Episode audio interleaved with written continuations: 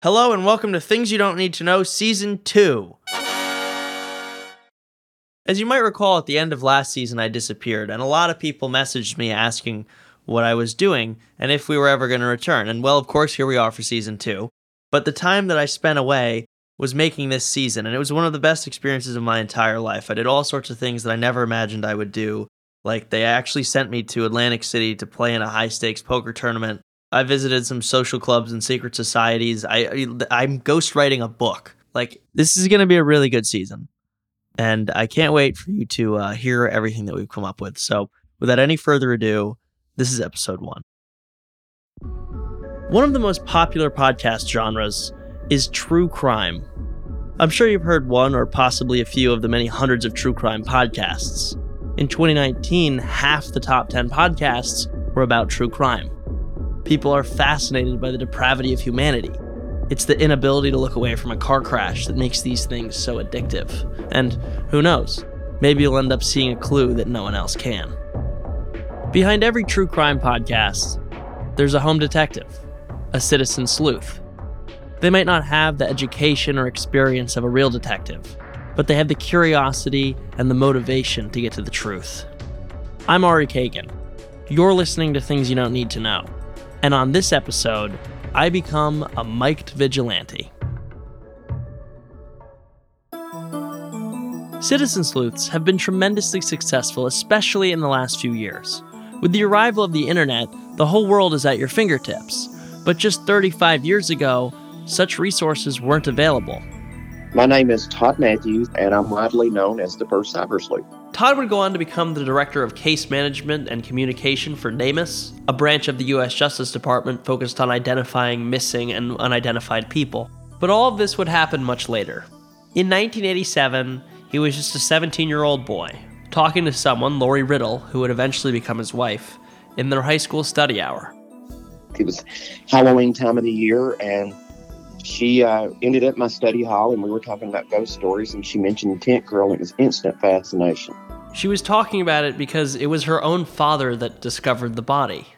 On May 17, 1968, a young woman's decomposing body was discovered wrapped in a tarp. Her identity was unknown, so she was buried and given a tombstone that simply read, Tent Girl. It was like a story that I heard before, and it was just like a whole different um, direction of life. Why do you think you were so drawn to this case? You know, I, I had a brother and sister that passed away at a young age. They were infants. And um, so I was used to seeing family members at a very young age as a tombstone. So uh, for me to see her tombstone, and I saw a picture of it in the magazine without her name on it, seemed so bizarre because I was used to seeing the name. It's just a, okay, this is somebody's loved one, but why is her name on not on the tombstone? So the concept of a Jane Doe was new. And it's like, well, I didn't like that my brother and sister were deceased, but I knew where they were and I could accept it. To not know where they were would be something that you could not accept. I was very compelled to find a way to send her back to her family. So Todd got to work. It was uh, originally it was gather and sort. Uh, so getting newspaper articles, uh, talking to my father-in-law, getting bits and pieces. And I was a kid, so I wasn't the normal person he didn't want to talk to about this, but he was willing to talk about it. He would prove to be a crucial resource of information. See, when the state police initially filed the case, they thought that it was a young girl, somewhere between the age of 10 and 13. Because she was short, they originally decided that she was probably a kid. But Wilbur Riddle, Todd's father in law, had discovered the body on the side of the highway it had been seared into his memory, and he remembered it a little differently. You know, he was able to see her body that was wrapped up in that canvas tent wrapper, and he said that wasn't a kid. He said she had very well developed breasts. Her fingernails were painted and long, and they broke off where she'd try to scratch herself out of that bag. She was alive when they put her in the bag. Maybe not very much alive, but from his expert opinion of being a father of several kids, I had to think, well, that probably wasn't a kid. So he began creating his own case file. There was always a newspaper article every year around Halloween. They would put out another Tent Girl story, and it was uh, more or less a repetition of the year before, just slightly different. It's been 20, 22 years now. It's been 23 years now. If he wanted to figure out her identity, he would have to do the detective work himself. It was literally driving to a library, driving to a newspaper office, or maybe talk to a local police officer, making a telephone call. But people today don't realize those phone calls were very expensive back in the day 10, 15 cents a minute to make a telephone call. When you're making minimum wage back at the time, those were very expensive. He didn't leave any stones unturned, but he wasn't really getting anywhere. It was just repeated stories from 20 years earlier. The case had consumed him. He was even dreaming about it. How did your wife feel about all this? Lori had up and downs about my tent girl. Of course, she did not like the long distance phone calls because she would have to call her mom and dad, and you know, and 10, 15 cents a minute is like, okay, you can talk to them for five minutes, and we really can't afford that. She would see the phone bill, so you made 13 phone calls, and they cost us $150. I, I understand that's probably more than I made this week uh, I'll lay off of it a little bit. We'll, we'll try not to. Well, what did you find out? And then not having anything significant from those phone calls was disappointing too. So it's up. So we spent the money and the time, and you still don't know anything. But eventually, the internet would come around. Yes, and I thought it was going to be great. And when the internet first came along, and you know, we're watching the news about the information superhighway. My expectations for that or the internet was uh, overrated. I'll say that because when I first turned on the computer and I was looking at it, it's like these are just like business cards that are just digitized and they're online. There's, there's there wasn't the internet you see today. It's greatly, greatly changed. So I literally thought, well, I'll just put Tent Girl in a search engine and she'll pop up. But that didn't work. I was having to look for terms like missing daughter, missing sister, hoping to find newspaper articles or something that would pop up. But at the time, the internet was so limited. That's when I thought, you know, I'll take all this information I've gathered, these stacks of papers, everything, comments from my father in law, the story of how I found out about her, put it into a website, and hopefully somebody will see it and it'll ring a bell. But that didn't work either. Nobody ever reached out, and Todd was back to researching everything himself usually in the middle of the night after his wife had gone to bed. I would go to bed at night when she would go to bed, and I'd wait for her to go to sleep, and then I would get up get back on the internet. But I tried to normalize their lives where it's not like he's not even going to bed. So I'd pretend to go to bed and sneak back up. And if she ever caught me, it's just, oh, I couldn't sleep, so I got back up. But it was every day. It was mm-hmm. literally every day. This is kind of what scares me the most about becoming a detective myself because I I feel like I would just be consumed by it as well, and I would be eaten up by the, the anxiety of not knowing if I'd ever solve it. I was looking on every new thing that popped up on the internet. And there was a website, sort of like the Craigslist of today. It was called Crane and Hibbs.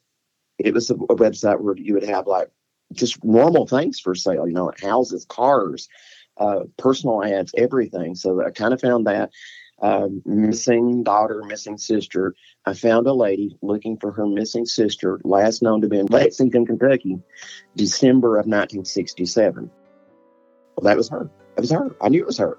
You know, it just looked so familiar. It's just like the day I met Lori. It was just like the day she first talked about Tent Girl. When I saw the name Barbara Hackman Taylor, it's just like, that's it.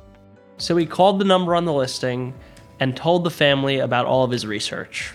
Luckily, I had the Tent Girl website, so it's it's hard to describe that I think your sister was an urban legend in Kentucky. But look at all this collection of newspaper articles and all this story. Just take a look at this, and it'll make more sense. And sure enough, it was her. The Tent Girl was officially identified in April of 1998 by the Scott County Sheriff's Department as Barbara Ann Hackman Taylor. You know, I didn't realize at the time that that was the first time the internet was used in that manner. It was the first time it was successfully used to solve a, a cold case. We'll never be exactly sure who her killer was, but the prime suspect was her husband. He said she left with another man. I don't think it ever happened. I kind of feel like it was a domestic dispute. I don't think he meant to kill her. I don't know what the dispute was, but I don't think she was dead when he put her in the bag, and I think that he thought she was dead. Todd would go on to help the Justice Department start NamUs, the National Missing and Unidentified Person System, and he remains close with the family to this day. They are, for whatever way, they are family. Todd continues his work with the nonprofit organization he started, Doe Network. They work with law enforcement to connect missing person cases with John and Jane Doe cases. If you're interested in learning more or volunteering yourself, you can go to doenetwork.org.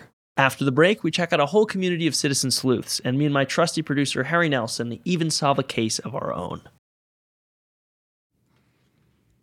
You may have heard of the podcast Juicy Scoop. Wondered what it is? Why aren't you listening? Well, I'm its host, created it, been doing it for seven years. I'm Heather McDonald of Juicy Scoop with Heather McDonald. Now, I could tell you why you should be listening to my show, but my listeners wanted to write the ad for me, and here are some of the things they said. Not your regular juicy podcast. Catch up on all the juicy topics from Hollywood and pop culture to true crime and beyond. Heather McDonald's Juicy Scoop always has great guests great laughs, and great gossip. It's a convenience take on the hottest headlines. Juicy Scoop is the pop culture news you want to hear. No BS, no filter, no filler. Raw, real, and in the moment. Throw in the hilarity of amazing comedians that you'll instantly be obsessed with, a juicy crime story, and a dash of normal life in LA moments, and you've got yourself an amazing week of Juicy Scoop. Two episodes every week, every Tuesday and Thursday. It will never let you down. Welcome back. Our next guest runs one of the largest true crime and missing persons forums on the internet. My name is Tricia Griffith. I am the very proud owner of websleuths.com. Websleuths.com is an online forum with over 200,000 members focused on crime and missing persons. Before Trisha bought the site in 2004, it was much like any other online message board, full of trolls and conspiracy theorists. Since she took it over, it's become a very serious website that's helped solve countless cases how many crimes do you think the members of your website have solved? Well, here's here's the thing. We don't I first thing I want to stress, we do not solve crime. We can't. We don't have what the police have. But what we can do is think outside the box. And and tell you two things. First of all, I can see IP addresses. And I can tell you, law enforcement from all over the world is reading at Web Sleuths. So we don't know what we've helped with. Tricia says that in her experience, law enforcement has been pretty reluctant to give any credit to her website and its users. They'll never admit it. But we have helped in a few cases that we know of. One in particular, in 2014, a detective called me. He was from a small town in Nevada. And he said, We have this cold case. It's 23 years old. It's a guy who was shot and murdered, and we can't identify him. But he was wearing this t shirt with this weird eagle emblem on it. We're trying to find out for 23 years where this t shirt was made. Maybe it'll lead to who he is. He said, I'm going to give it to you. He said, but I'm also going to release it to the public. A random member looked at it and within 36 hours had where it was made, when it was made, who owned it, who owned it now, how much you had to pay for it. I mean, everything you could ever want. The sad thing is, it did not lead to the identification, but the police could check it off and say, okay, now we've done this. And those are the types of things that we can help with. We have all kinds of verified people on our site. In 2009, Abraham Shakespeare won $32 million in the Florida lottery and then suddenly disappeared. WebSleuth.com ended up being a pivotal piece in this case. That was really interesting. You see, the person who actually murdered him, Dee Dee Moore, his financial advisor, was one of the prime suspects, but police didn't have enough evidence to arrest her. Naturally, Web Sleuths was full of people talking about the case. And she came on the forum and started posting. You know, she was trying to defend herself, posting, just rambling like a lunatic. And then she emails me and she said, um, that's not me. Somebody is is impersonating me. That's not me on the forum talking. She probably realized that it was a stupid thing to do. And I said, Really, Dee Dee? I said, Because the email you sent me has an IP address. And that IP address matches the person who is posting as you. So are you saying somebody broke in your house and used your computer for hours and hours? And she wrote back and said something like, Oh, that was my best friend. She must have done that. Well, she was lying. Dee ended up getting arrested and eventually convicted of Abraham Shakespeare's murder. Websites like Web Sleuths bring people, that was a mouthful. Websites like Web Sleuths bring people together en masse. Never before have we been able to have 200,000 detectives working on one case at the same time. All you need is an email address and the internet connection, and you can be a part of it. So I want to invite everybody to come to websleuths.com and register. We want you, we need you, And I promise you, you're going to enjoy the experience. All this talk about solving mysteries made me want to solve a mystery. And after all, I do live in New York City, a place that certain news networks would have you believe is a wasteland with crime on every corner, and they would know they have a production office on 48th Street. So I grabbed my trusty producer, who we will now refer to as Gumshoe H. Nelson, and got to work. I'm curious just how many crimes are happening right now. All over the ci- all over blocks. this city. Yeah. The first step in solving any mystery is finding the mystery to solve. Where do people post about crimes? Like, oh, what about like? Yeah, that's good. Perfect. Great. I had to bleep that because legally we're not allowed to discuss the individual posts on any of the neighborhood watch applications. But we didn't find any crime anyway, it was just people selling their IKEA furniture. Uh, maybe you could make a post and say, Hello, my name is Ari Kagan and I'm looking for a crime to solve. If you know any, please message me. No murder or sex stuff. Thank you. "Great, this is going. to This is. I think this is going to be good for us." And it was. In just a few hours, we had a lot of responses. Needs to solve a crime of committing such a wacko post. Not helpful. Not helpful. The best crimes are murder and sex stuff. Starbucks is priced for a latte. Someone replies to that. Funny. That is funny. Somebody says, This is the best post ever. This is the content I'm here for. Thank you. I really needed that morning grin. That's nice. How about you start with where I placed my readers? So these are like mostly old people. Yeah, of old people making jokes. Yeah. Ari is a podcaster trolling for material for his show. Whoa. Hey, no, somebody knows about us. but eventually, we stumbled upon a post that we could actually be helpful with. Help my friend find her dog. This we could do, because Yeah. there's a post with the dog. Okay, great, Joey. Breed Chihuahua Rat Terrier mixed, 16 pounds, will answer to Joey Jojo Baby Boy. Joey is a Chihuahua Rat Terrier mix that weighs 16 pounds and responds to Joey, Jojo, and Baby Boy. He went missing at 6:30 p.m. last night on 26th and 3rd. Joey's extremely friendly but skittish. He loves big dogs, playing, cheese, and people food. I'll run This is kind of near me, 26th and 3rd. So we grabbed all the cheese I had in my fridge and hit the streets. We're on the streets. We're gonna clean up these filthy streets. Dog was lost on 26th and 3rd. Didn't the dog like live uptown? So like maybe the dog is heading home. We should probably comb that entire area. Joey! There's a dog, but it's not. All right, 26th and 3rd Ave. My eyes are peeled for JoJo. There's just not that many places for a dog to go here. Try as we might, this task was a lot harder than I originally thought it would be. We'll gra- let's grab something, and that'll help. What do detectives usually eat? I feel like they just drink coffee. Maybe we should get coffee, or like donuts. I'm also just kind of hungry. Yeah, me too. Well, on the way to the coffee shop, we noticed something interesting. I, we've seen several crimes Yeah, in this last hour that we've been walking around. we've seen many, many jaywalkers, a drug deal. Yeah. Over here Here's for people selling illegal fake merchandise. That's technically a That's crime. Technically a crime. And technically speaking, witnessing a crime is solving it. So we're on the corner of Broadway and 29th Street, where we set a timer to see exactly how many people would jaywalk in 10 minutes. We'll set a timer for 10 minutes. We'll tally it up. Ten minutes. Yeah. We want you want to stand here watching people for ten minutes? That's what detectives do. Over the course of 10 minutes, we witnessed 91 people jaywalking. 91 people in 10 minutes. And you know that's just one corner. There are thousands of them on, on in Exactly. this. Exactly. this Crime runs city. rampant mm-hmm. through New York City.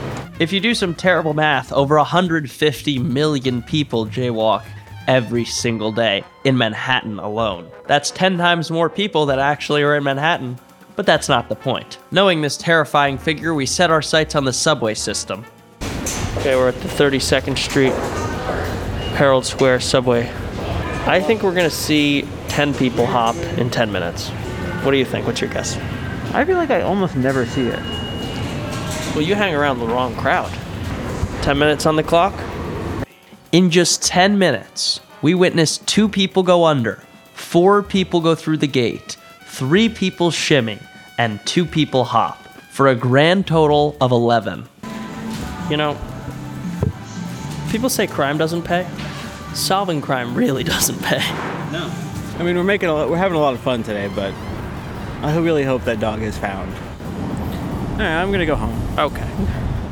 All right, I'm not going to lie. I'm a little disappointed that Harry and I didn't find Joey. That being said, I've since gone back to the thread and the post has been deleted. So I'm assuming someone else did. So with that, thanks for listening. Things You Don't Need to Know is a Hyperobject Industries production. The show is hosted and written by me, Ari Kagan, and produced by Harry Nelson, Claire Slaughter, Jordan Allen, and also me. Additional help from Daniel True Amatis. Our executive producer is Adam McKay. If you like things you don't need to know, head over to Apple Podcasts, Spotify, Stitcher, or wherever you get your podcasts and hit subscribe. Also, if you could leave a review, it would be solving the crime of uh, why we don't have more reviews. See you next week.